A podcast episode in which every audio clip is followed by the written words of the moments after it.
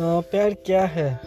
प्यार एक फीलिंग है जो कि कहने से नहीं, दिखाने से नहीं फील करने से पता चलती है कि सामने वाले बन, सामने वाले के बंदे के दिमाग में आपके लिए प्यार है कि नहीं। अगर आप किसी को दिखा रहे हो प्यार, वो प्यार नहीं है।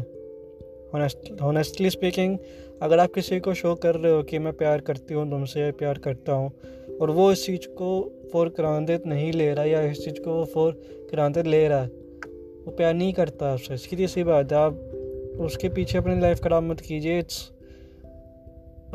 मैं समझता हूँ इट्स बेवकूफ़ी होएगी अगर आप किसी लड़की के पीछे या किसी लड़के के पीछे अपनी लाइफ ख़राब कर रहे हो। सिर्फ़ इस वजह से कि आप ये सोचते हो कि लड़का आपसे प्यार करता है। नहीं करता आपसे